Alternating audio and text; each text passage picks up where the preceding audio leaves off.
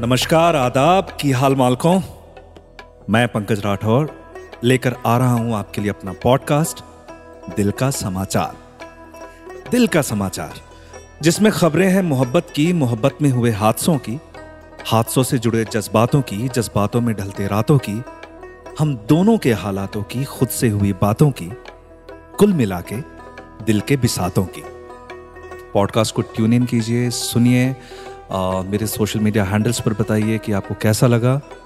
और आप ये पॉडकास्ट सुन सकते हैं बिंच पॉड्स पर और साथ ही बाकी जितने भी ऑडियो स्ट्रीमिंग प्लेटफॉर्म्स हैं, सब पे।